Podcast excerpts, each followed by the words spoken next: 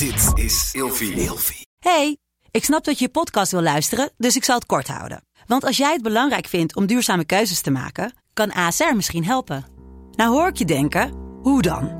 Nou, bijvoorbeeld bij het duurzaam herstellen van schade. Of de premies die we beleggen volgens ons duurzaam beleggingsbeleid. Dat bepaalt waar we wel en juist niet in investeren. Wil je meer weten over welke duurzame keuzes ASR maakt? Ga dan naar asr.nl slash duurzame keuzes. ASR doet het. Zo, dan kan je nu lekker naar je podcast luisteren. En dan vlieg je eigenlijk in het donker vlieg je door, uh, door, de, door de desert vlieg je die kant op. Onderweg werden we een keer beschoten.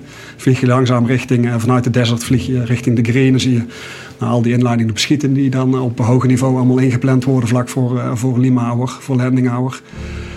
En dan zit je... ik, had, ik had het geluk dat ik met mijn eenheid in de eerste heli zat. Dus ik zat op, op, de, op de premium seats eigenlijk om alles te kunnen volgen. Uh, dan zie je het mooi donker worden, al die inslagen die, uh, die daar plaatsvinden. En dan in één keer is het muisstil. Dan landen al die helis daar in die poppyvelden en dan, dan is het donker. En dan stap je uit. Stap je uit in die, die kisten, sta je tot kniehoogte sta je in die poppyvelden. Misschien tot heuphoogte, nog wat hoger. En dan, dan ga je naar je opdracht.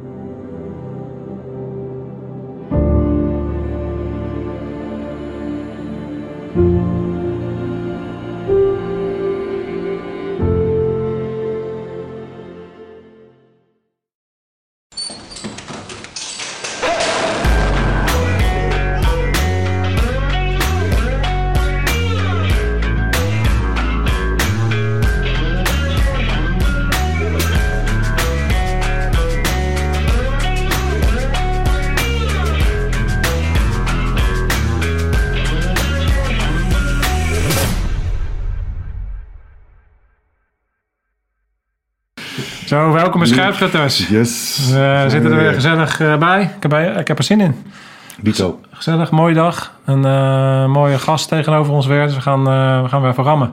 Goed dat jullie allemaal zijn. Ehm, bijzondere tijden. Binnenkort gaan er weer hele gave nieuwe dingen aankomen van Scherpschutters. Jullie kunnen natuurlijk allemaal nog steeds... Ehm, ja, het is gewoon gaaf om te zien hoeveel mensen er nu inmiddels in een t-shirtje rondlopen met rammen met je kadaver. Zeker in deze tijd. Ja. Toepasselijker kan niet. Um, en om te zien hoe jullie dat delen. En uh, we hebben binnen de afgelopen uh, periode de eerste premium content uitgebracht. En uh, we blijven gewoon gave video's maken. Ja, we, we, we, heel langzaam maken we ons eigen legertje met elkaar. Ja, Toch? Zo is dat. Maar nu hebben we iemand tegenover ons zitten die komt uit het echte leger. Want waar? niet zomaar. Godverdomme. de brigade. Ja, Wat samen. De commandant van de Pathfinders. Björn, welkom. Dankjewel. Leuk hier te zijn. Tof dat je bent. Mooie ja. locatie ook. Ziet er mooi uit, toch? Ja, Net locatie. Ja, ja, ja. ja. Hoe voelt dat hier op de korrel? Goed, hè? Ja? Goed. Ja, wel ontspannen hoor. Goede, goed ontvangst van jullie gehad. Dus, uh, dus in deze rustige tijd is het wel fijn om weer eventjes gewoon het kruisdraad op je voorhoofd te hebben. Heerlijk. Dat voelt Heerlijk. gewoon lekker. Ja, dat ja, helemaal thuis. Over me. Goeie zaak. Leuk. Goed dat je er bent. En normaal heb jij natuurlijk mensen op de korrel. Uh, dus uh, dan hou jij het allemaal in de smiezen. En, dus eens een keer aan de andere kant. Ah. Ook is goed, om van de andere kant uh, ah. te bekijken. Houd je scherp. Ja. ja, toch? Laten we daarop houden. Maar waar, kom je, waar zijn jullie nu vandaan gekomen? Uh, waar, waar zitten jullie, uh, waar ben je gelegerd? Wij zijn gelegerd op de Oranje Kazerne in Schaarsbergen. Op, op de Veluwe, midden van het land. Tegenover de mooie voormalige vliegbasis Delen. Daar ze, is ons kampement. Er zitten eigenlijk twee derde van de brigade. Samen met de brigade, brigadestaf. En dan zit er nog één bataljon in, in Assen. Een dertiende bataljon. Dat is, nou, zoals ik al zei, ik kom van de 11e luchtmobiele brigade. En, uh, mijn thuishonk is, uh, is Schaarsbergen. Heb je, heb je altijd bij uh, luchtmobiel gezeten of heb je nog om, omwegen gemaakt? Ik ben begonnen bij luchtmobiel. Daarna heb ik wat slalomroutes gepakt. ik ben er wel opgekomen bij, bij de brigade. Daarna heb ik, heb ik even een uitstapje gemaakt naar Havelte. Ik ben naar een andere eenheid, gemechaniseerde eenheid. een verkenningspeloton. weer terug naar de brigade. Uh, ook weer naar Schaarsbergen. En in de tussentijd tussen deze functie uh, en de vorige heb ik uh, nog een uitstapje gemaakt naar Breda, naar de KMA. Niet om zelf opgeleid te worden, maar om de kennis die ik inmiddels vergaard had dan aan nieuwe junior leaders mee te geven. Oh, dus daar een klas, klas gedraaid. Mooi, dus, mooi traject. Ja, je wordt niet zomaar commandant van uh, Pathfinders natuurlijk, dus daar willen alles over weten zo meteen. Ja, ja.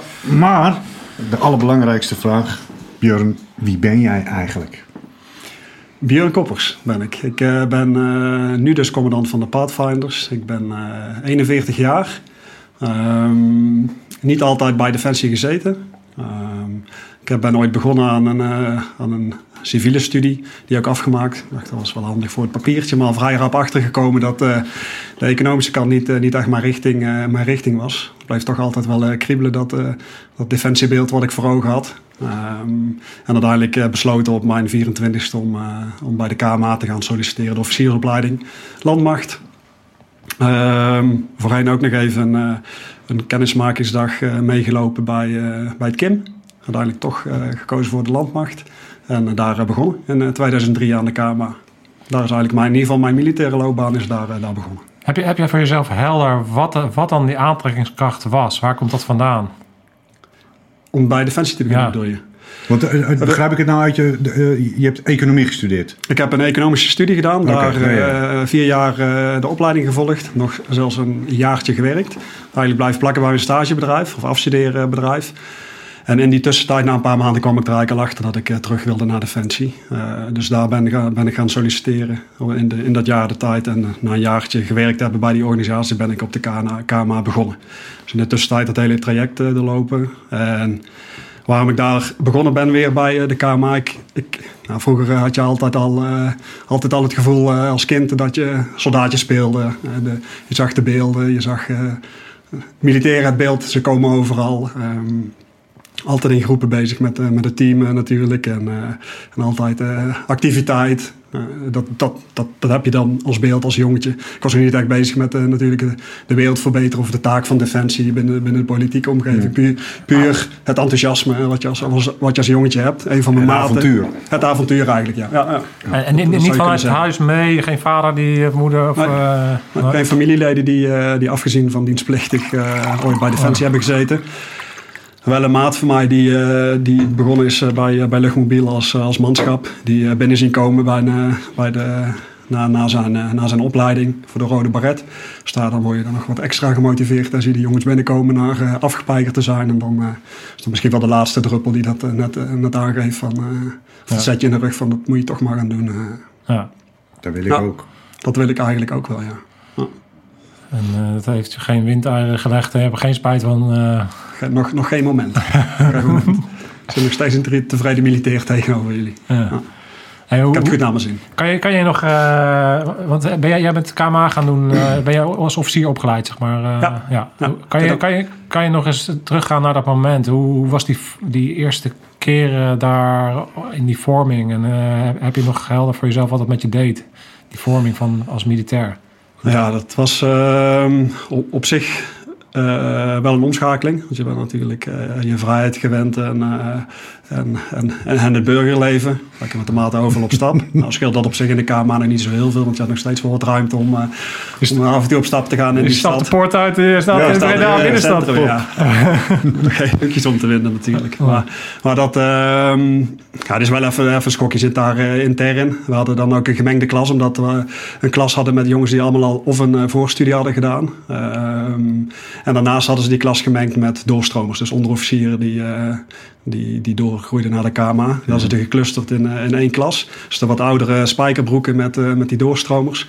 En we hadden dan een klasje met, met een aantal jongens die uit Roosendaal kwamen van het KCT. Bij luchtmobiele corporaals die doorgroeiden. bij de verkenners met name. Dus uh, naast dat we gevormd werden door het kader, werden in de avonturen op gepaste wijze, moet ik zeggen, dat ging wel, wel volgens het boekje, werden nog wat extra militair gevormd door de jongens. Dus hebben eigenlijk, eigenlijk best wel een goede, goede rugzak meegekregen daar op militair gebied. Ah. Uh, voor, voor, de rest zit natuurlijk ook een studie, studietraject aan vast. Dat, voor de vorming vond ik dat wat minder, ook met name al omdat ik al een, een vooropleiding had gehad. Maar het militaire, dat heeft me met name daar gevormd. En ook die momenten die, die de jongens met dienstervaring daar als je daar in de bosjes ligt en je destijds nog waarnemings- en luisterspost, dan geef je toch net, net iets extra's mee dan, uh, dan de kaderleden die regulier, uh, regulier eromheen cirkelen. Ja. Dus dat uh, heeft mij ook wel goed gedaan, ja. Ja, ja. Ja want waar, waar, ben je op afgestudeerd? Heb je dan een bachelor gedaan dan? Voor de KMA? Ja, wat voor richting? Ah, commerciële economie. Oké. Okay, ja. Niet, niet mijn werk. En wat, wat, wat, was voor jou het zwaarste, uh, als je kijkt naar operatie of naar echt, de, het echte werk, wat was mm -hmm. het zwaarste periode van, de eerste, van, van, het, van het KMA?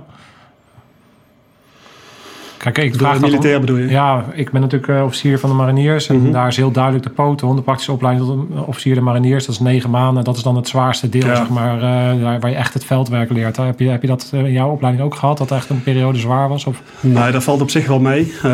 Omdat je, je hebt klassen waarin er wa- alle wapen- en dienstvakken van de logistiekeling tot de verbindelaar tot de infanterieofficier bij elkaar zitten. Dus je, hebt een, je moet ergens een gemiddelde pakken. Dus als je daar als infanterieofficier komt en je bent redelijk fysiek, heb je die fysieke uitdaging in ieder geval wat minder. Nou, ze proberen mentaal ook natuurlijk wat uit te dagen, dagen op hoogtes en dergelijke.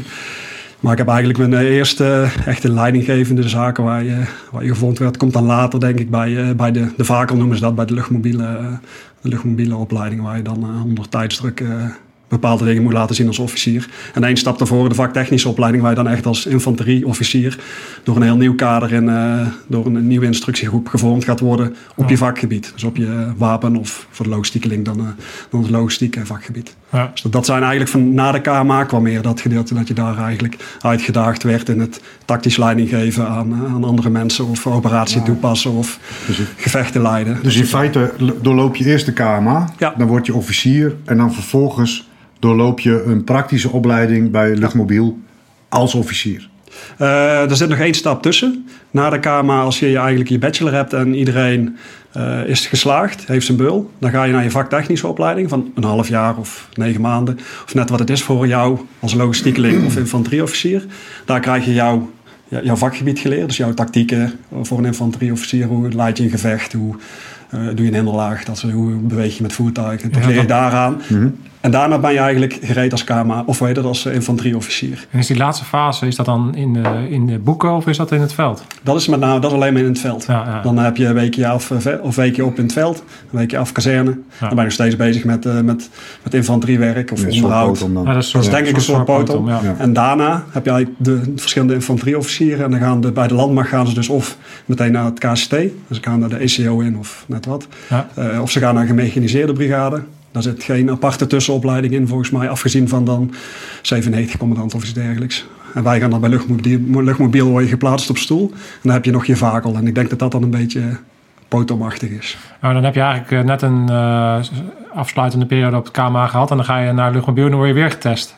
Eh, Heb je, heb je het gevoel gehad dat je steeds door loopjes heen moet? Door elke keer weer eh, moet jezelf moet bewijzen? Of hoe gaat het? Nou, dat valt op zich wel mee. Je wordt steeds op een andere manier getriggerd op de kamer. Ben je vooral bezig met de basics en eh, studeren. VTO, dat ben je heel erg bezig met algemene infanteriezaken. Ja. Ook met, gewoon met jongens die je op de KMA hebt, eh, hebt, eh, hebt meegemaakt. En eh, nou, dat zijn, zijn je maten eigenlijk waar je de opleiding mee gaat. En lekker kamer op je gezicht smeert. En eh, met, met bakken door het veld gaat draaien. Of gewoon een aanval gaat doen.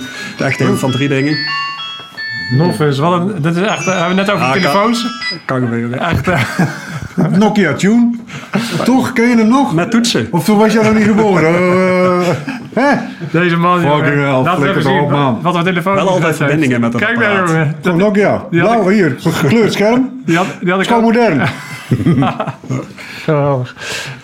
Anyway. eh, Maar dan, dan ben je dus vooral bezig met, eh, met dat soort dingen. Dan word je hele andere dingen laten zien. Ik heb niet het gevoel gehad dat je door een uh, hoepeltje moet springen, want je krijgt weer nieuw materiaal aangeleerd. Uh, Ja. uh, je procedures, BGT'en, die, uh, die krijg je aangeleerd. Dus dat is, je wordt weer opnieuw uitgedaagd. En in de vakel kom je eigenlijk in een hele andere setting. Proberen je eigenlijk, ehm, voeg je ze weer binnen de brigade met allerlei nieuwe kaderleden bij elkaar.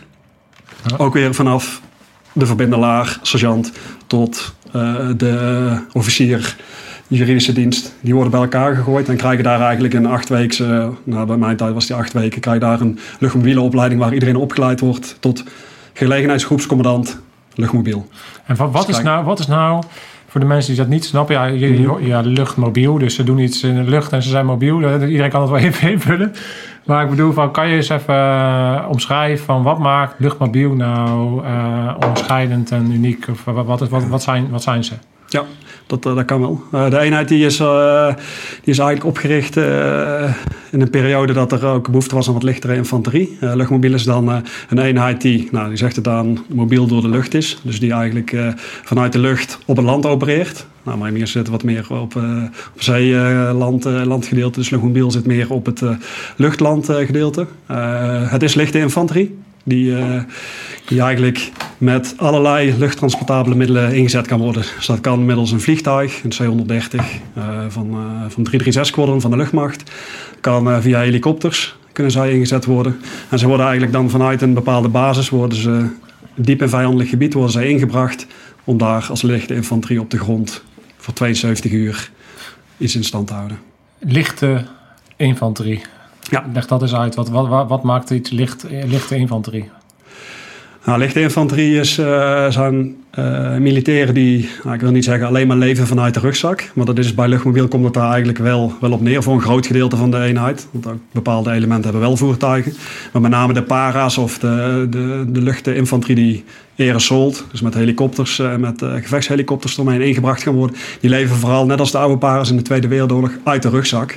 Eh, moeten daar voor 72 uur met die middelen, met de munitie voor die duur, moeten daar stand houden en moeten vanuit daar weer eh, bevoorraad worden. Dus zij kunnen niet terugvallen op een heel logistiek convoy of een voertuig wat een, eh, een wapenplatform is of extra batterijen of Ja. voedsel bij heeft. Dus En die, en die tas is niet licht.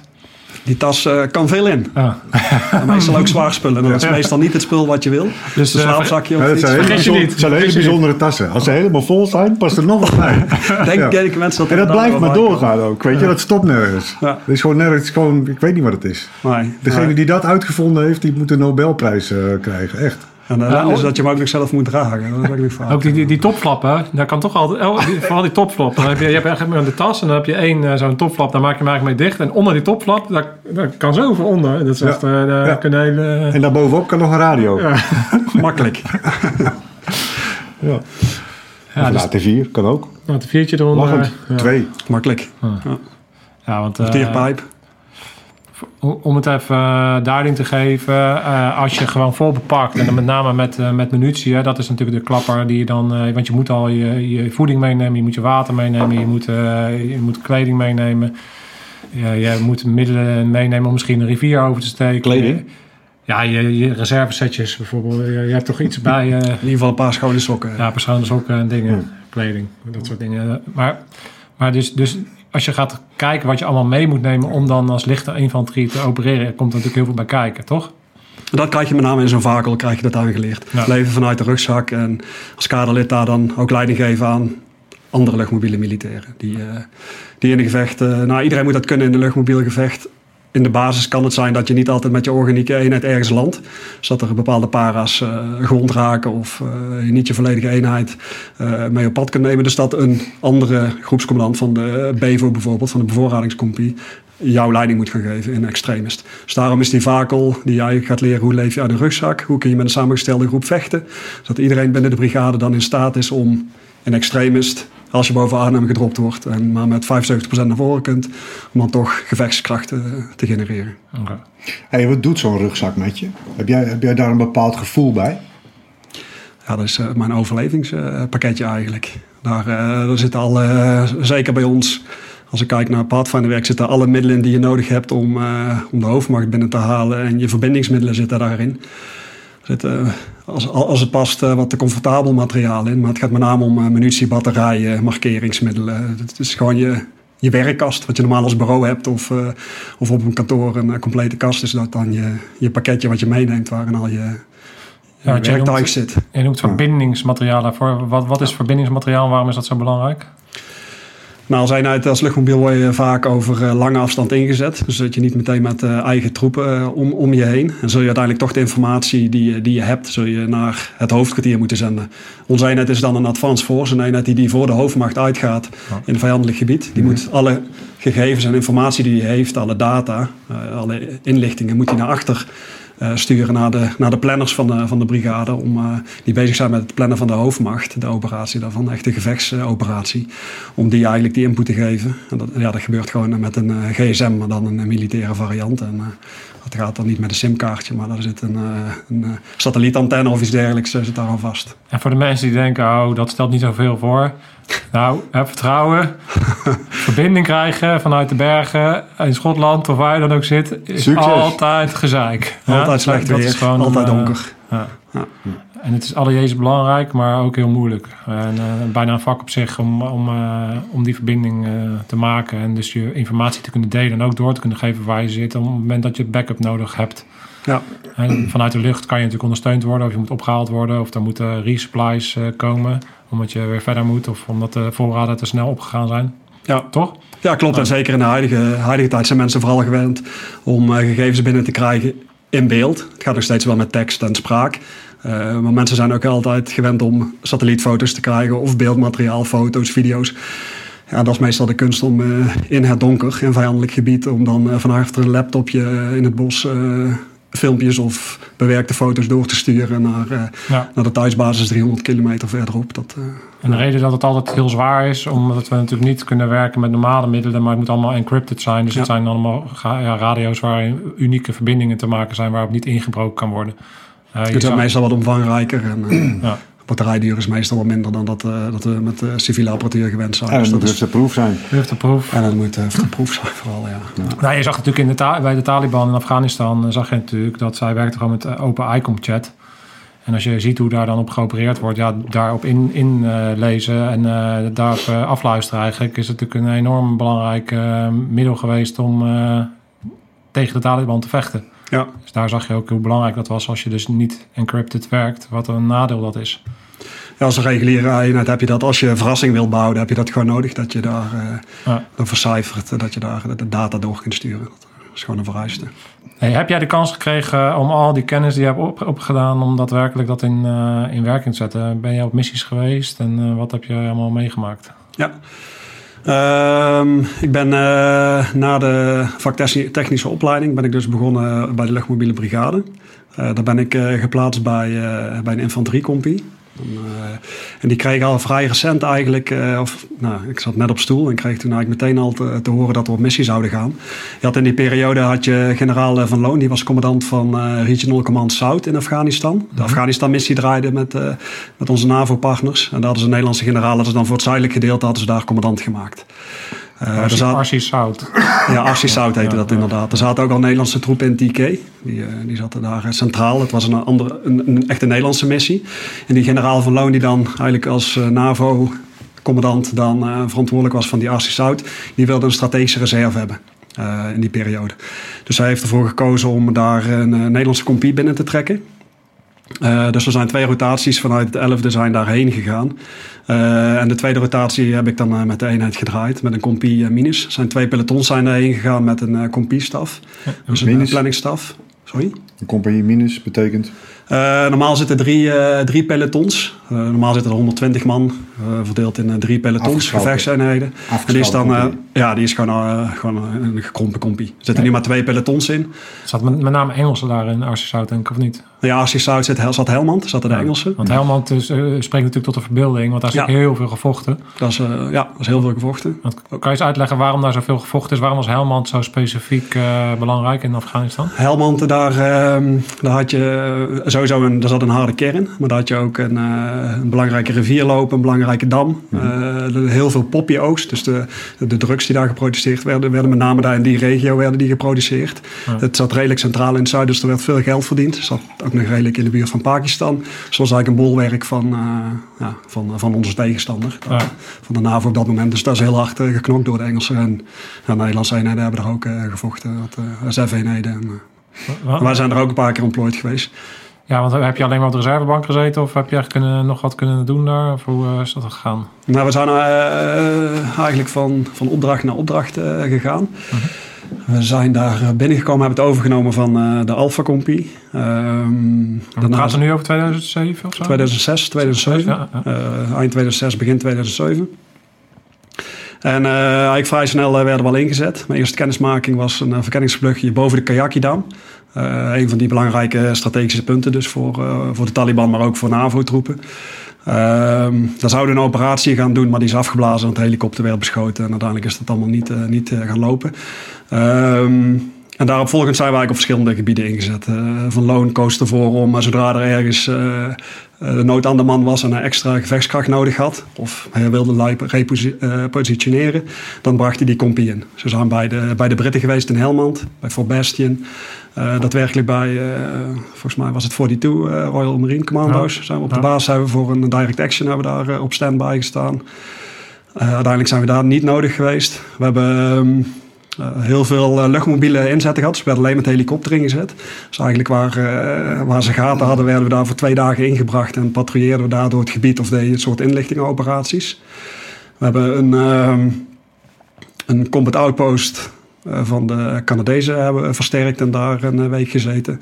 en uiteindelijk hebben we aan het einde van die, van die, van die rotatie hebben we bataljons aerosol gedaan op Senkin. Eigenlijk de, de hoofdstad van Helmand, waar het, het, het, hart van het poppy teelt. We zijn met uh, onder bevel van de Amerikanen, 82nd, uh, van 5 weet, zijn we daar, hebben we daar een sold gedaan.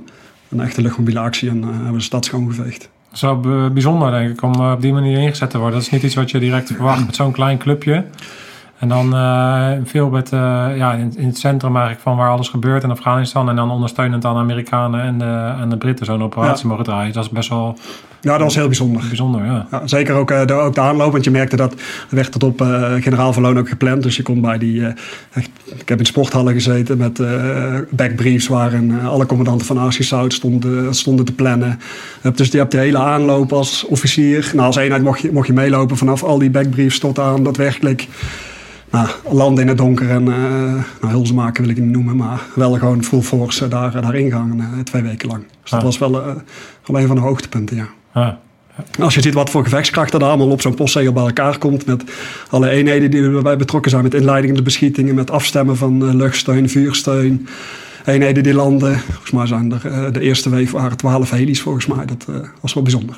Ja. En kan je ons iets meer detail meenemen? Kan je in, in, zo'n nacht hier land en wat, wat ga je dan doen met je clubje? Kan, kan je... ja, dat kan, ja, dat kan wel. Uh, je hebt eerst lucht, luchtmobiel, een planning bij luchtmobielen is altijd al vrij uitgebreid. Ze voor een aerosol. Uh, is een heel gedetailleerde planning aan, omdat je al, al op een postzegel gaat vechten. Dus die, die planningswagens die is al heel uitgebreid. -huh. Mhm. uiteindelijk ehm, heb je dan een hele dag van inprocessen. Eigenlijk als je hele besluitvorming hebt gehad, dan ga je helemaal inprocessen aan de rand van, uh, van het vliegveld. Dan staan alle, alle eenheden staan klaar, wie moet in welke heli. En zo wordt eigenlijk voor de eerste, nou, ik weet niet meer exact aantal, maar voor die twaalf heli's wordt er een heel flightplan gemaakt. En dan vlieg je eigenlijk in het donker vlieg je door, uh, door, de, door de desert vlieg je die kant op. Onderweg werden we een keer beschoten. Vlieg je langzaam richting, uh, vanuit de desert vlieg je richting de green. Dan zie je nou, al die inleidingen beschieten die dan op hoger niveau allemaal ingepland worden vlak voor, uh, voor Lima hour, voor landing hour. En dan zit je, ik, had, ik had het geluk dat ik met mijn eenheid in de eerste heli zat. Dus ik zat op de, op de premium seats eigenlijk om alles te kunnen volgen. Uh, dus je ziet het mooi donker worden, al die inslagen die, uh, die daar plaatsvinden. En dan in één keer is het uh, muisstil. Dan landen al die heli's daar in die poppyvelden en dan, dan is het donker. En dan stap je uit. Stap je uit in die, die kisten, sta je tot kniehoogte sta je in die poppyvelden. Misschien tot de heuphoogte, nog wat hoger. En dan, dan ga je naar je opdracht. En onze opdracht was van de eenheid twee tussengelegen kwala's, die huisjes die ze daar hebben, die zuiveren. Daarna zou het andere peloton zou ons doorscheiden. Dus door verder naar voren schuiven. Die zouden een brug vermeesteren. En vanuit daar zou het Amerikaanse bataljon met drie compieën zou, eigenlijk in een, in een eigen sector zou eigenlijk zuiverend voorwaarts gaan door, door het begin van de stad. Ja, ik wil dat wel eens ehm, benadrukken hoe bijzonder dat is in die tijd wat we in Afghanistan hebben gehad. Voor iedereen die dat misschien niet zo goed kan, kan duiden, is dat je eigenlijk advanced to, to, con, to contact gaat, hè, letterlijk. Ja. Dus je gaat met eenheden en echt vechtend uh, voorwaarts. Dus je pakt uh, een kwala, ze landen, ze, je, je, neemt de kwala in, er wordt vuurpositie ingericht. Uh, de eenheden door, doorscheiden, bepaalde strategische posities worden ingenomen. Dat is gewoon full force oorlog voeren wat ja. daar gebeurd is en waar je in, in mee hebt gedeeld. Dus ik wil daar dat gewoon even benadrukken, omdat mensen natuurlijk altijd een bepaald beeld hebben over een Tweede Wereldoorlog, over, over dingen die gebeurd zijn. Maar onze mensen, zoals jij, die hebben dat gewoon gedaan in de huidige tijd. En dat, uh, dat is gewoon eigenlijk heel uh, ja, bijzonder. Dat is dan zeker bijzonder. in die periode, je, had het, nou, ik wil het niet het voordeel uh, noemen, maar je hebt wel, je, had daar alle support, omdat het een, eh, een grote operatie was. Eh, vijf kilometer uit van ons stonden de 155 mm. Die stonden natuurlijk voor de troepen uit waren. Die gewoon, gewoon ook vuursten aan het leveren. Dus inderdaad eigenlijk je, je full force operatie, die heb, die heb je daar. Dat is, eh, is wel bijzonder. Om dat zeker als infanterieofficier mee te maken. Ja. Hoe, hoe is eh, de band met de mensen die, met wie je deze missie hebt meegemaakt? Eh, zie, hoe, ja, zijn die mensen nog steeds in jouw leven op een of andere manier? Ja, die mensen zijn nog steeds in het leven. Je komt binnen Defensie kom je sowieso heel veel mensen eh, kom je, kom je vaak tegen. Eh, er zijn ook nog heel veel eh, mensen die. eh, ik moet zelf zeggen dat ik die mensen minder zie. Maar er zien- zijn ook nog heel veel mensen die, eh, die hebben nog een binding met elkaar vanwege een, eh, vervelende situatie. We hebben uiteindelijk aan het einde van die operatie is Cor Strik overleden. Op, eh, is op een ID gelopen. Eh, samen met eh, Alexander van Aalten. En er, is nog, eh, zijn nog een aantal mensen die daar heel hecht, die hebben daar nog heel hecht onderling band met elkaar. Die zien elkaar nog, nog heel vaak en die bezoeken elkaar heel vaak. Die mensen zie ik wat minder. Die hebben dat nog veel intenser dan, eh, dan ik. Maar hij spreekt elkaar nog wel, eh, wel geregeld. Ook de eenheid die, eh, die bestaat natuurlijk nog steeds. De, Charlie Compie. Die hebben hun momenten dat ze... Ze hebben de appelplaats naar Korstrik vernoemd. Ze hebben laatst een plaket vanuit, vanuit Amerika hebben ze aangeboden gekregen. En hebben ze op de appelplaats een plek gegeven. Dus je komt elkaar altijd op dat soort momenten kom je elkaar nog tegen. En je hebt eigenlijk vanwege die, die missie dan, dan, dan nog die, die militaire band die je dan, dan hebt. En die wordt dan misschien nog wel door zijn operatie of door, nou, zeker ook door eh, het sneuvelen van de Korstrik eh, nog, eh, nog versterkt. Ja, want hoeveel mensen, want hoe, groot was jullie clubje toen je daar zat? Dat, dat, waren ze maar 60 man of zo. Ja, eh, 60 of 80 man maximaal. Ja, dus dat is een hele hechte, een heel hechte, club. En als er dan zoiets gebeurt, hoe, hoe heb je dat ervaren? Toen dat, waar zat je toen dat gebeurde en hoe, hoe, hoe was dat? Ja, we, zaten, we zaten op, eh, op eigenlijk een uitvalsbasis. Dus eigenlijk je, je, je compound hadden we als, als eenheid. En we waren bezig met de, laatste, laatste planning terug naar, eh, naar, een, eh, een uitvalsbasis waar we weer opgepikt zouden worden. Dus 's ochtends tijdens die verkenningspatrouille is hij op die ID gelopen.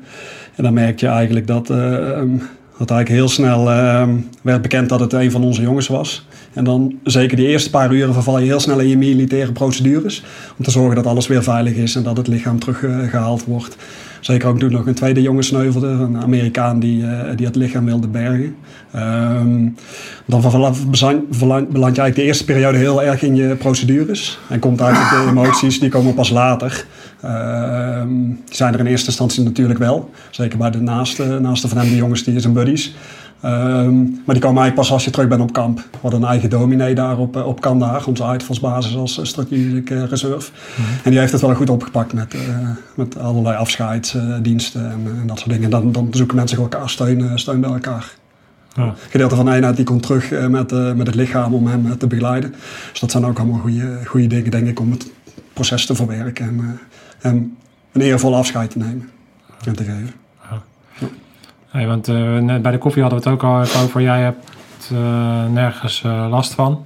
We, we zeiden grappend van, ja, we hebben natuurlijk regelmatig het onderwerp eh PT6 wat terugkomt. En Mhm. je hebt ook heftige dingen meegemaakt. Hoe, hoe, hoe, heb- hoe, hoe, zo, hoe heb jij dat, dat soort momenten, hoe verwerk je dat? Hoe zit jij in elkaar en hoe, hoe, hoe werkt jouw kopingsmechanisme? Ehm, nou, uiteraard doet dat iets met je natuurlijk. Eh, het is niet zo dat je, nou, als je zo kilpersoon bent, dat het sneuvelen van een, eh, van een maat uit de eenheid, dat het niets met je doet. Ik merk wel dat ik redelijk nuchter in dat soort dingen ben. En het, heeft mij ook heel erg geholpen dat ik heb kunnen bijdragen aan de momenten daarna. Dus eh, ik ben daar op die compound gebleven. Ik heb nog kunnen doen wat ik heb kunnen doen. Ik ben nog een keer mee naar voren gegaan om, om eventuele lichaamsdelen nog mee, mee terug te halen. En we hebben daarna een goede begeleiding gehad. En dat heeft mij heeft eigenlijk, eh, eigenlijk geholpen om, ja, om dat, dat, dat, dat te verwerken. En er werd niet over gezwegen, maar juist over gesproken binnen de eenheid. Dus dat, dat helpt, draagt allemaal daaraan bij. eh, Ja, en dat soort dingen.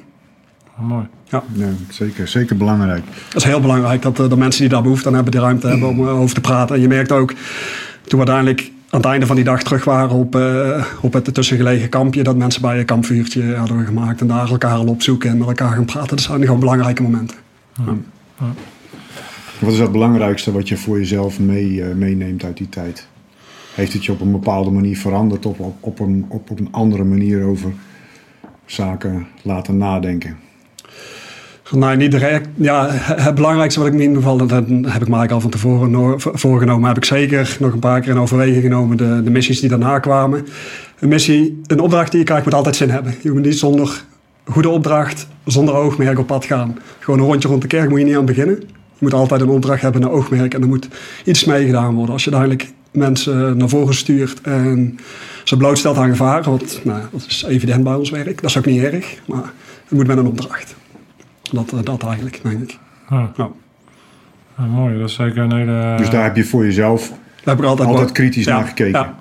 Ja, nu Zeker ik- ook de missies daarna. Dan, je, dus voor Nederland is het lastig om echt Intel-driven operaties te draaien. Dat blijft altijd lastig voor, eh, voor een battlegroep. Dat wordt wel zoveel als mogelijk gedaan. Zeker in de tweede lichting, de tweede rotatie toen ik verkenningspeloton was. Ja, dan, dan moet je gewoon goede opdrachten hebben. Als je naar de buitengebieden gaat, dan moet het niet zijn om, zeker als je ook nog in een latere battlegroep zit, in een battlegroep 11 was dat, dan, eh, dan, moet je, eh, ja, dan, moet je gewoon een duidelijke opdracht hebben. Kijk, een gevechtsopdracht is meestal eh, is wel goed omschreven. Alleen een Intel-opdracht die, die kan nog wel eens, als er geen goed inlichtingen verhaal achter zit, kan er nog wel eens wat diffuus zijn.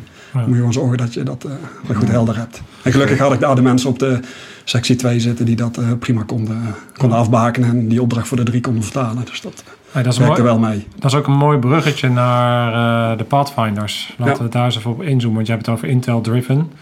Ehm, jij snapt denk ik wel de connectie die ik maak. Kan je eens uitleggen waarom ik een connectie maak van Intel-driven operaties en naar wat specifiek de Pathfinders zijn? Ja.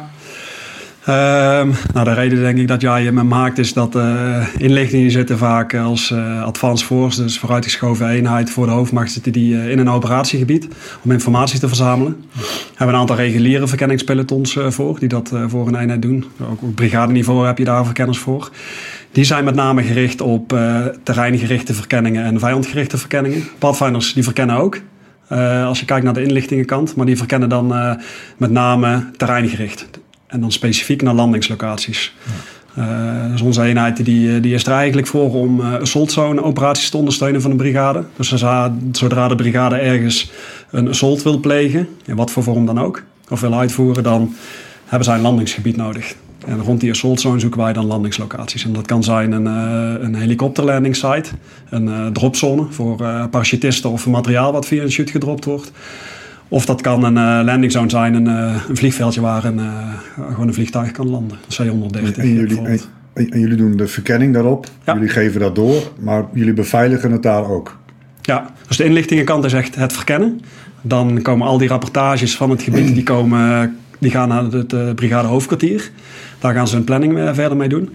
En zodra de eenheid, want er zitten meestal enige dagen voor de hoofdmacht zitten wij in het gebied. Eh, zodra de eenheid in komt vliegen, dan eh, beveiligen we de, de locatie. Naar binnen gericht vooral, eh, de, de landing zone. En we gaan hem ook bemannen. Dus zodra de operatie dan gaat draaien en de eerste vliegtuigen komen binnen, of dat nu, nu fighters zijn of Apaches, uh, helikopters of transporters, bijvoorbeeld de Chinooks of een C-130 vliegtuig. Die hele kolom die daarboven ligt, eigenlijk de airspace control, tot aan de grond, dat is ons pakje aan. Dus we proberen alle deconflictie daar in die, uh, die fictieve kolom boven de, boven de landingslocatie, die proberen wij uh, aan te sturen. Samen met een, uh, met een J-tacker, met een, uh, of een vakker noemden ze het vroeger. Oh, ja, even om uit te leggen wat dat is. Dat zijn dus mensen die eigenlijk uh, connectie kunnen maken uh, naar de piloot en ja. op het doel kunnen praten ja. waar ze moeten landen, toch? Spreken ja. dezelfde taal als een piloot en kunnen hun begeleiden richting de grond. Ja. En dat fighter gedeelte, de J-Tacker die, die dan contact maakt met die Apache of die F-16 of net wat er beschikbaar is of een A-10. Die stuurt met name dus de bom aan. Die zorgt ervoor dat er doelen uitgeschakeld worden met die kisten. En wij zorgen eigenlijk dat die kolom beheerd wordt en dat die transporters er veilig in komen. En dat die troepen op de juiste locatie landen, dat die opgevangen worden. Dat die C-130 landen op de, op de goede strip, dat die de mensen op de juiste locatie dropt op het vliegveld. Dat soort uh, zaken. Die stemmen wij af. Dus daar begint eigenlijk, de intelfase wordt dan afgesloten. En dan beginnen we eigenlijk, de, het grootste gedeelte zitten dan aan de operatiekant. Daar, na Lima Hour, het landingsuur, begint eigenlijk de, de rest van onze operatie. Dus daadwerkelijk draaien van die landingslocatie. Ja, om even mensen mee te nemen weer. Toen jij in die helikopter zat uh, in, boven Afghanistan en je ging beginnen aan die operatie. Mm -hmm. uh, toen zat je eigenlijk in de assault ja. En nu zit je eigenlijk, eh, als je nu zo'n operatie zou draaien, zou je dus al eerder in dat gebied zijn en zou je daar aanwezig zijn. Dus nu heb je eigenlijk weer een ander specialisme eigenlijk daar eh, binnen, binnen zo'n hele operatie, toch? Ja, klopt. Klopt. dat is, wel, dat is wel mooi om te zien hoe je dan dat, hoe je ontwikkeld bent. En, hoe en kan je eens uitleggen wat er allemaal bij komt kijken? Dat heb je net gedaan, maar wat betekent het specifiek en waarom is dit dan eh, een speciale club? Mhm. Lekker een zware rugzak. Ja, Het moet sterk zijn. ja. Oh, Nou ja. lekker. Ja, toch? Ja, zeker.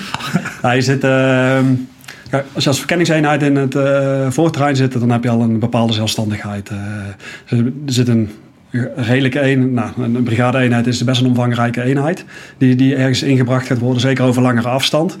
Ehm, daar komt een hoop bij kijken. Een hele luchtbrug moet er vrijgemaakt worden. Dus er wordt niet zomaar een luchtmobiele operatie gepland, in een eh, gevechtsomstandigheden. Ehm, die wordt in, nou, ik wil niet zeggen in extremis ingezet, maar in een gevechtsoperatie komt er best wel wat kijken op het gevechtsveld.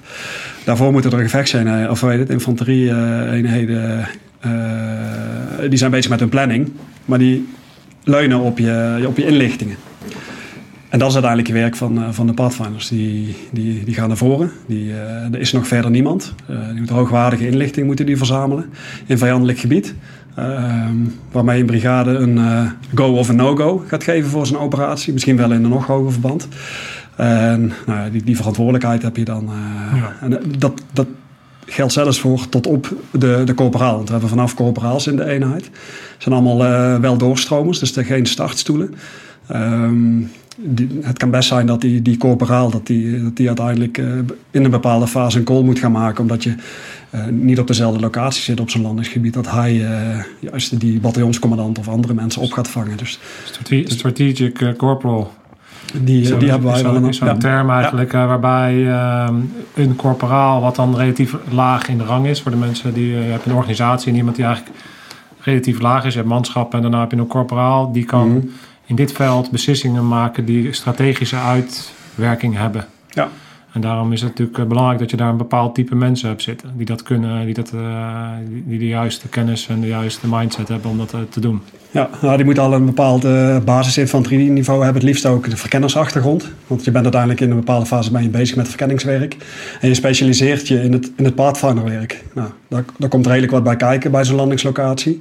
Uh, zeker omdat je met uh, het 3D te maken hebt. Je, uh, je gaat niet zomaar ergens een C-130 aan de grond zetten in, in terrein. Als je een bestaande vliegstrip hebt die tot verkort gebruikt werd, is dat, nou, is dat nog wel redelijk betrouwbaar om daar iets te laten landen. Want je hebt gewoon indicatoren dat daar ooit geland is.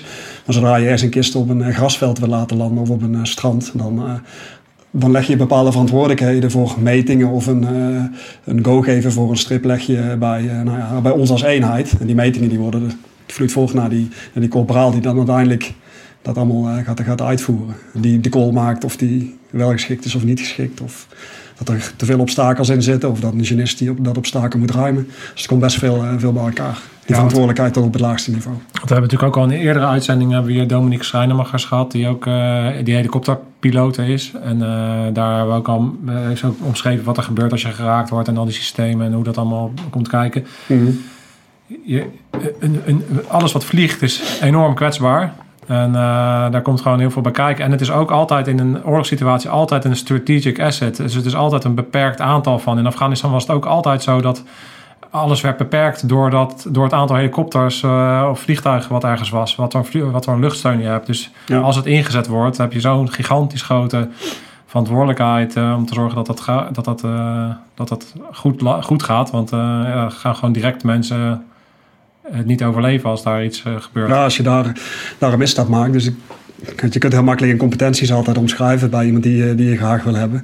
Nou, je voelt er even wel of ja, de juiste hout gesneden is na een tijdje. Maar nauwkeurigheid en verantwoordelijkheid zijn er wel echt twee die je moet hebben bij onze eenheid. Dus je kunt je niet veroorloven om een obstakel over het hoofd te zien of de draagkracht van een, uh, van een grasstrip die niet voldoet. Ah ja, dat komt wel goed. Want uh, het komt niet goed als die kist eenmaal in zijn final zit, in zijn laatste, la, laatste fase van landing en hij raakt die grond en hij staat vast of hij crasht of wat dan ook. Dan, ja, dan, als desastreus voor een operatie. Die, want daar draait het uiteindelijk om niet om ons werk, maar die, die gevechtskracht die ingebracht wordt om die assault te, te laten wat, wat, verlopen. Wat voor soort leider ben jij, eh, hoe, hoe zorg jij nou dat je dus eh, je kwaliteit hoog hebt en, eh, en, en dat de mensen dus op dit niveau kunnen acteren? Hoe, hoe, geef je leiding aan zo'n club mensen?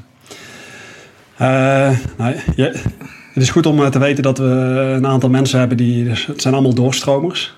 Eh, mensen die bewust hiervoor kiezen. Voor, eh, dus het zijn geen plaatsingen die vanuit de personeelsdienst in een zeldenplaatsing of iets dergelijks eh, onze kant op worden geduwd. Dus het zijn allemaal mensen die, die zelf wilden, willen. Ik heb ook redelijk eh, vrijheid om gewoon gesprekken met mensen te voeren en mensen af te wijzen als ik denk dat, dat, ze, dat ze niet geschikt zijn probeer ze altijd wel een, wel een kans te geven natuurlijk. Dus de juiste mensen binnen te halen.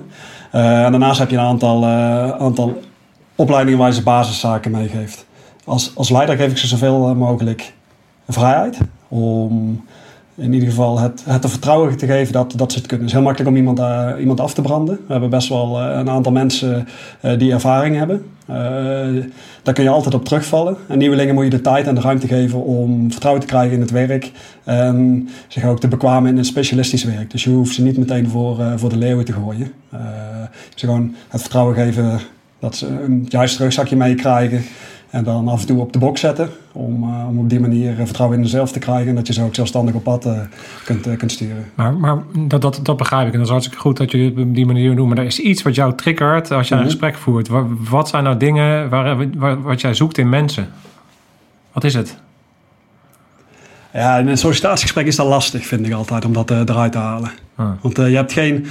Als je, als je ergens binnen een, een SF-eenheid of een specialistische eenheid eh, komt, dan heb, je, nou, dan heb je kennismakingsdagen, heb je een hele vooropleiding, heb je bepaalde opleidingen waar je wel of niet doorheen komt. Je kijkt er naar mensen die je aanneemt op basis van een sollicitatiegesprek. Vaak kun je aan eh, de reden waarom iemand komt, als je het in zijn verhaal eh, laat vertellen, met zichzelf aan het woord laat. Dus er stellen regels door waarom die komt, komt echt wel achter of iemand het van, bij wijze van spreken, de eenheid van Facebook kent, of omdat hij het werk gaaf vindt. Eh, dat hij een drijfveer om binnen Defensie te zijn, dat hij er voor zijn maat is of wat dan ook. Je prikt op een gegeven moment prik je denk ik wel door mensen heen. Of iemand een gekunsteld verhaal, een standaard verhaal op een dram is, of dat hij, eh, dat je, dat hij toch die, die punten eruit haalt die belangrijk zijn. En dat is dan dat hij er voor zijn maat is, dat hij, eh, dat hij bepaalde weg in, eh, inslaat, dat hij voor verkenningseenheden heeft gekozen, dat soort eh, ambities heeft. Die kijk, ik vraag hem ook meestal om, wat, hoe, hoe ziet je de rest van je loopbaan, hoe zie je die voor je? Want er zijn zeker jongens die, die, die net binnen Defensie komen, zijn er niet altijd mee bezig. Ehm dadelijk kun je wel al uithalen hoe iemand, eh, hoe iemand over zijn toekomst nadenkt, of die serieus bezig is met zijn werk, of die er vast uitstapje ziet. Of, En een hoge mate van verantwoordelijkheid. Want het, is een, het is een heimelijke operatie. Je gaat met, Het zijn vaak wat kleinere eh, clubjes. Eh, die, die hebben een enorm verantwoordelijke taak. Namelijk ervoor zorgen dat de start van een veel grotere assault goed verloopt en veilig verloopt. Dus dat, dat is nogal wat. Het is niet alleen eh, voor elkaar zorgen, maar het is in feite die, die hele brigade die er, die er straks opklapt, eh, dat moet allemaal goed lopen.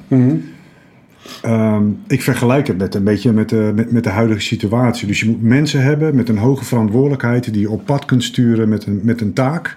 En dat kun je bijna loslaten. Dus in feite moet je ze alleen voeden met de juiste informatie. Eh, de juiste training meegeven en de juiste materialen. En dan weet je dat het goed komt. Klopt. Die mensen heb je nodig. verantwoordelijkheid en nauwkeurigheid. En dat in een sollicitatiegesprek, dat is daar moeilijk uit te halen. Want ik kan er niemand vragen, ben je nauwkeurig of ben je verantwoordelijk? Ja, dat, dat gaat hij niet vertellen.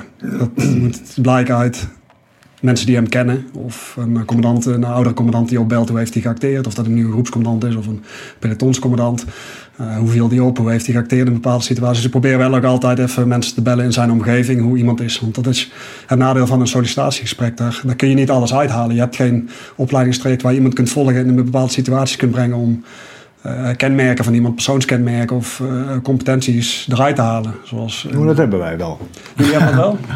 Ja. Nou, nou, prima. Nee, nee, maar, nee, nee, nee, in, een, in een sollicitatiegesprek ben ik het helemaal met je eens. Eh, hè, ehm, eh, wij geven natuurlijk best wel wat, wat training. En wat je natuurlijk nu ziet in deze huidige tijd... is dat heel veel mensen thuis gaan werken. En mensen die thuis werken, heb je in feite niet heel veel controle meer op. Weet je wel?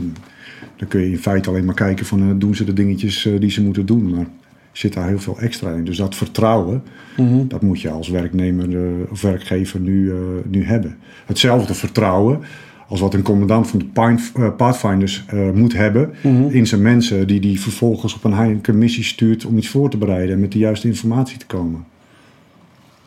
Dus het is verdomd belangrijk om dat vertrouwen in die mensen te hebben. Oh ja, maar daar ben ik Maar mee hoe, eens. maar, maar hoe, hoe, hoe eh, ga je dat dan uiteindelijk eh, eh, ook echt effectief vinden? Je bedoelt in een sollicitatiegesprek of zodra die bij de eenheid geplaatst Gewoon is? überhaupt. Ja, in een sollicitatiegesprek vind ik dat moeilijk meetbaar. Ja? Later ga je dat, doordat je hem in situaties brengt en hem zelfstandig een taak geeft om, zo, er zit een opbouw in, om bijvoorbeeld eh, op pad te sturen om een die zet eh, te gaan verkennen, in die situaties te brengen. Eh, in eerste instantie met wat begeleiding, dan laat je de teugels wat los, dan ga je hem alleen op pad, zie je wat voor kwaliteit hij levert en zo probeer je hem ze, maar het vertrouwen te geven dat hij het kan. En als iemand dat, nou, je voelt vanzelf aan of dat in een persoon zit of niet. En daar heb je een hele begeleiding voor. Je kunt hem, je kunt hem daarop wijzen, begeleiden. Je, eh, Nou, wat grappig is, aankoppelen. we hebben natuurlijk met, eh, met, eh, met de generaal hebben we het gehad over eh, de School of, Na- of the Nation. Mhm. Dit, dit is de School of the Nation. Dus hier krijg je eh, als mens eh, een enorme verantwoordelijkheid en kun jij eh, die ook dragen.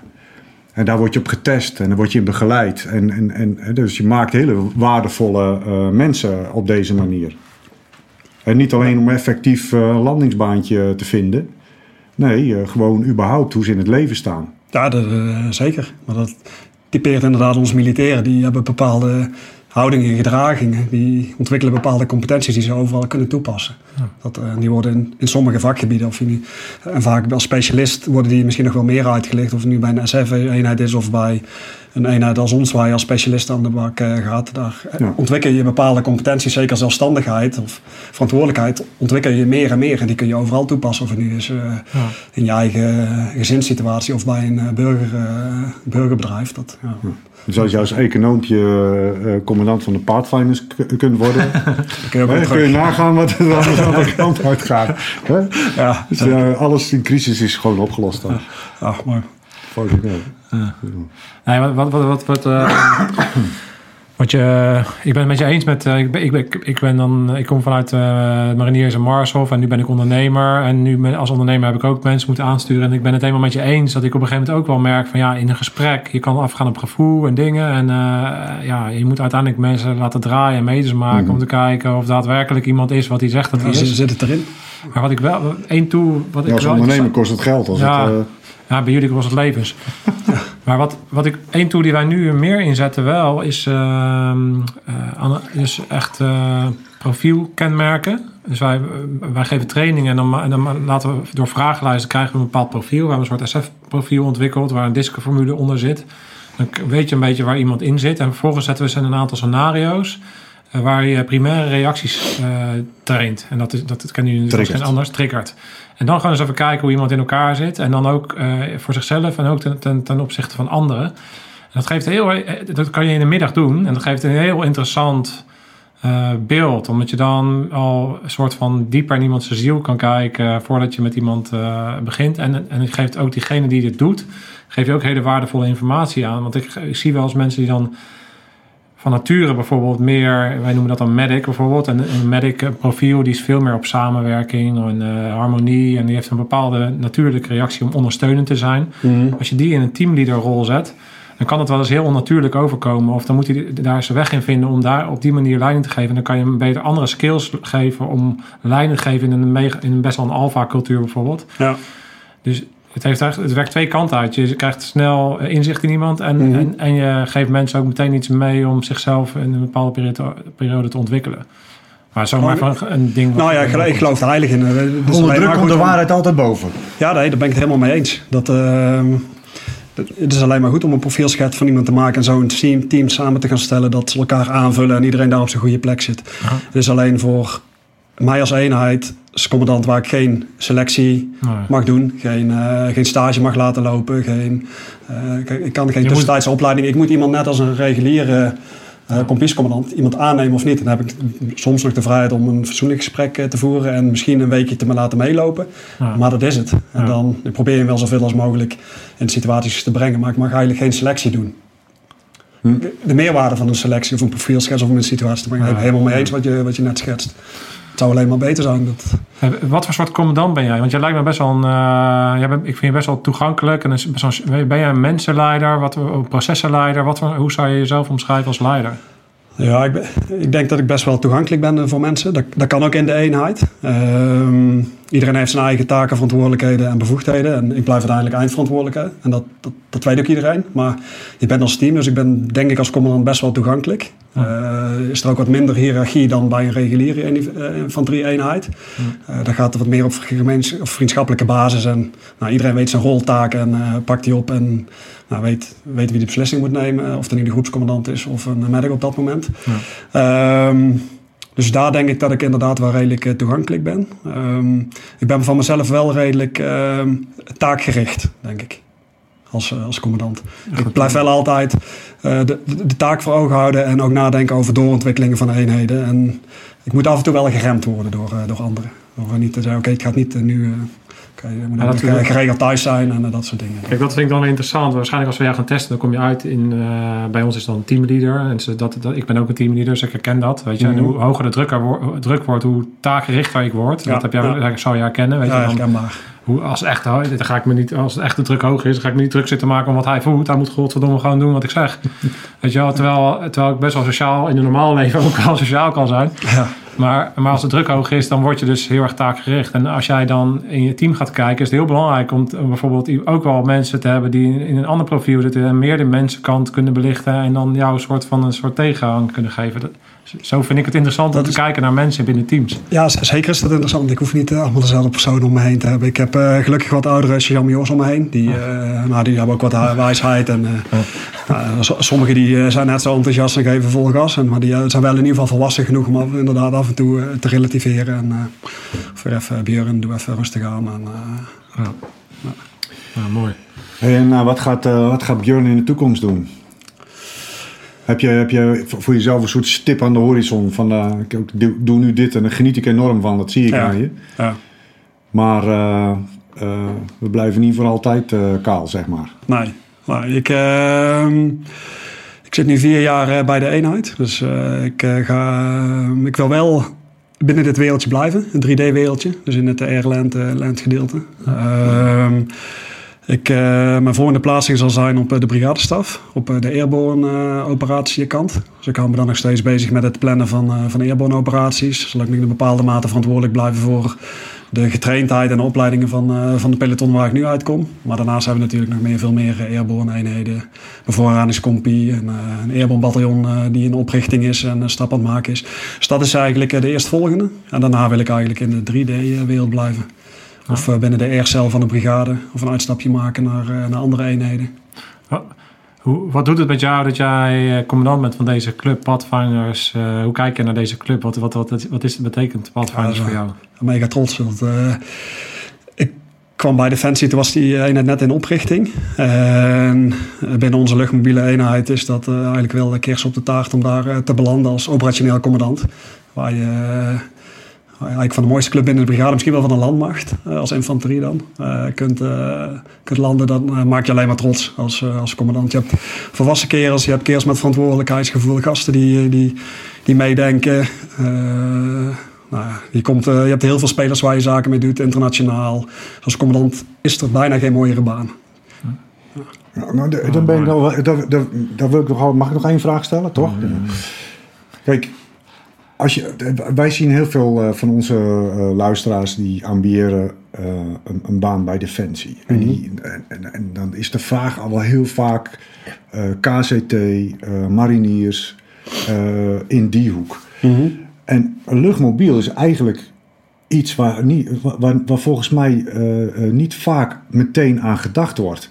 Terwijl het een enorm uitgebreide volwassen club is, waar, waar, waar veel ehm, eh, eenheden eh, zijn en, en de taak ook redelijk tegen SF aanschukt. Volgens mij is het een fantastische plek om, om zeg maar een beetje de structuur binnen Defensie te leren kennen. En, en daar even wat vlees op de botten te krijgen. En, en liefde voor die te zware rugzak. eh, voordat je naar, naar andere eenheden gaat. Hoe, hoe, hoe kijk jij daar tegenaan? Nou, ik, ik kan het me in principe niet, niet voorstellen. Ik, uh, ik zou niet. Het is natuurlijk een prima brigade voor mensen die. een van de vragen is, is het als tussenstap om dan Defensie te leren kennen en dan door te gaan naar de eenheden waar veel van jullie luisteraars ja, maar, maar, maar, maar, dat is waar meteen aan, nee, wat ik bedoel, daar, dat is waar meteen aan gedacht wordt. Ja. Terwijl ik dan denk van, als ik, ja, als ik zo uh, uh, even, even luister naar wat jullie allemaal gedaan hebben, waar jullie verantwoordelijk voor zijn, wat voor mogelijkheden er allemaal binnen binnen jullie eenheid zijn, dan denk ik van wow, dat is best wel een hele interessante club. Dat is zeker interessant. De, de brigade aan zich die, die is al interessant, omdat ze zich. Uh, het is een eenheid die op diverse manieren in kan uh, gezet kan worden. Via uh, airdrop, dus via parachutisten. Dat spreekt heel veel mensen aan. Die, uh, die uit de vliegtuig mogen springetje, springen uh, met, een, met een bolletje. Of als je bij ons eenheid komt, nog wat hoger, vrije val. Ja. Met een valscherm en een square. Ehm, je hebt voertuigen waar je mee kunt vechten, zware wapens. Uh, dus er zit best wat diversiteit al binnen de infanterie-eenheden. Mensen kunnen doorgroeien naar verkenningseenheden. Uh, hebben ze daar ervaring op gedaan, kunnen ze doorgroeien naar een Pathfinder-peloton, waar ze nog specialistischer aan, uh, aan de slag gaan. Dus je kunt voor, voor, jezelf, als je de juiste keuzes maakt en voor jezelf zorgt dat je jezelf goed ontwikkelt en zorgt dat je traint, goed oplet, jezelf bekwaam oplet. En, je eigen ambitie uh, vast uh, scherp hebt, kun je prima doorgroeien naar, ook als manschap naar twee, drie eenheden. Tot uiteindelijk bij de Pathfinders te komen. Heb je ambitie om uh, naar de Bevercompie te gaan, om een stapje terug, nou ik wil niet zeggen een stapje terug, maar een ander dienstvak te gaan. Nou, als manschap kun je dan prima aan de slag, dan ga je de logistieke kant op. Dus er zit zoveel diversiteit binnen, nou, elke brigade die heeft, heeft die samenstelling. Je mm kunt eigenlijk alle kanten op. Ja. Dus je hebt, ja. Ah, tof. Ja, ik vond het echt uh, een mooi, mooi verhaal. Ook, ook uh, de, de, de, compleetheid inderdaad van jouw pad en hoe die dingen zijn samengekomen vanuit Afghanistan, het operationele, de opleidingen en dan leiding geven aan zo'n club en de expertise die erbij komt kijken, vond ik echt een mooie aanvulling op alles wat we tot nu toe al hebben gedaan. Dus dankjewel. Ja, tof. Ja, ik had eigenlijk had ik vanmorgen mijn maroon red shirtje aan moeten trekken die we van Joepie gekregen hebben. Is dit jouw mopsok? Eigenlijk wel, ja. Dit is, uh, de, ruk, uh, de rukvlekken zitten in zijn shirt. Uh. Als scheelde, ik heb, ik heb nog een, uh, een eenheidsshirtje liggen, dus die maar, kun je dadelijk, nee, het, oh, kijk. kun je dadelijk aantrekken. Ik krijg, oh, kijk. Ik krijg het shirtje, mag je volgende keer mag je die dragen. Te gek. Dankjewel. Heb, heb, jij, heb jij alles gezegd over, over jouw club? Als jullie tevreden zijn, dat daar gaat ook om uiteindelijk. Hè? Ah. Ik vond het een superleuk gesprek. Dankjewel. Ja. Echt top. Okay. Goed gedaan. Thanks. Tof. Right. Scherpschutters. Uit. Uit.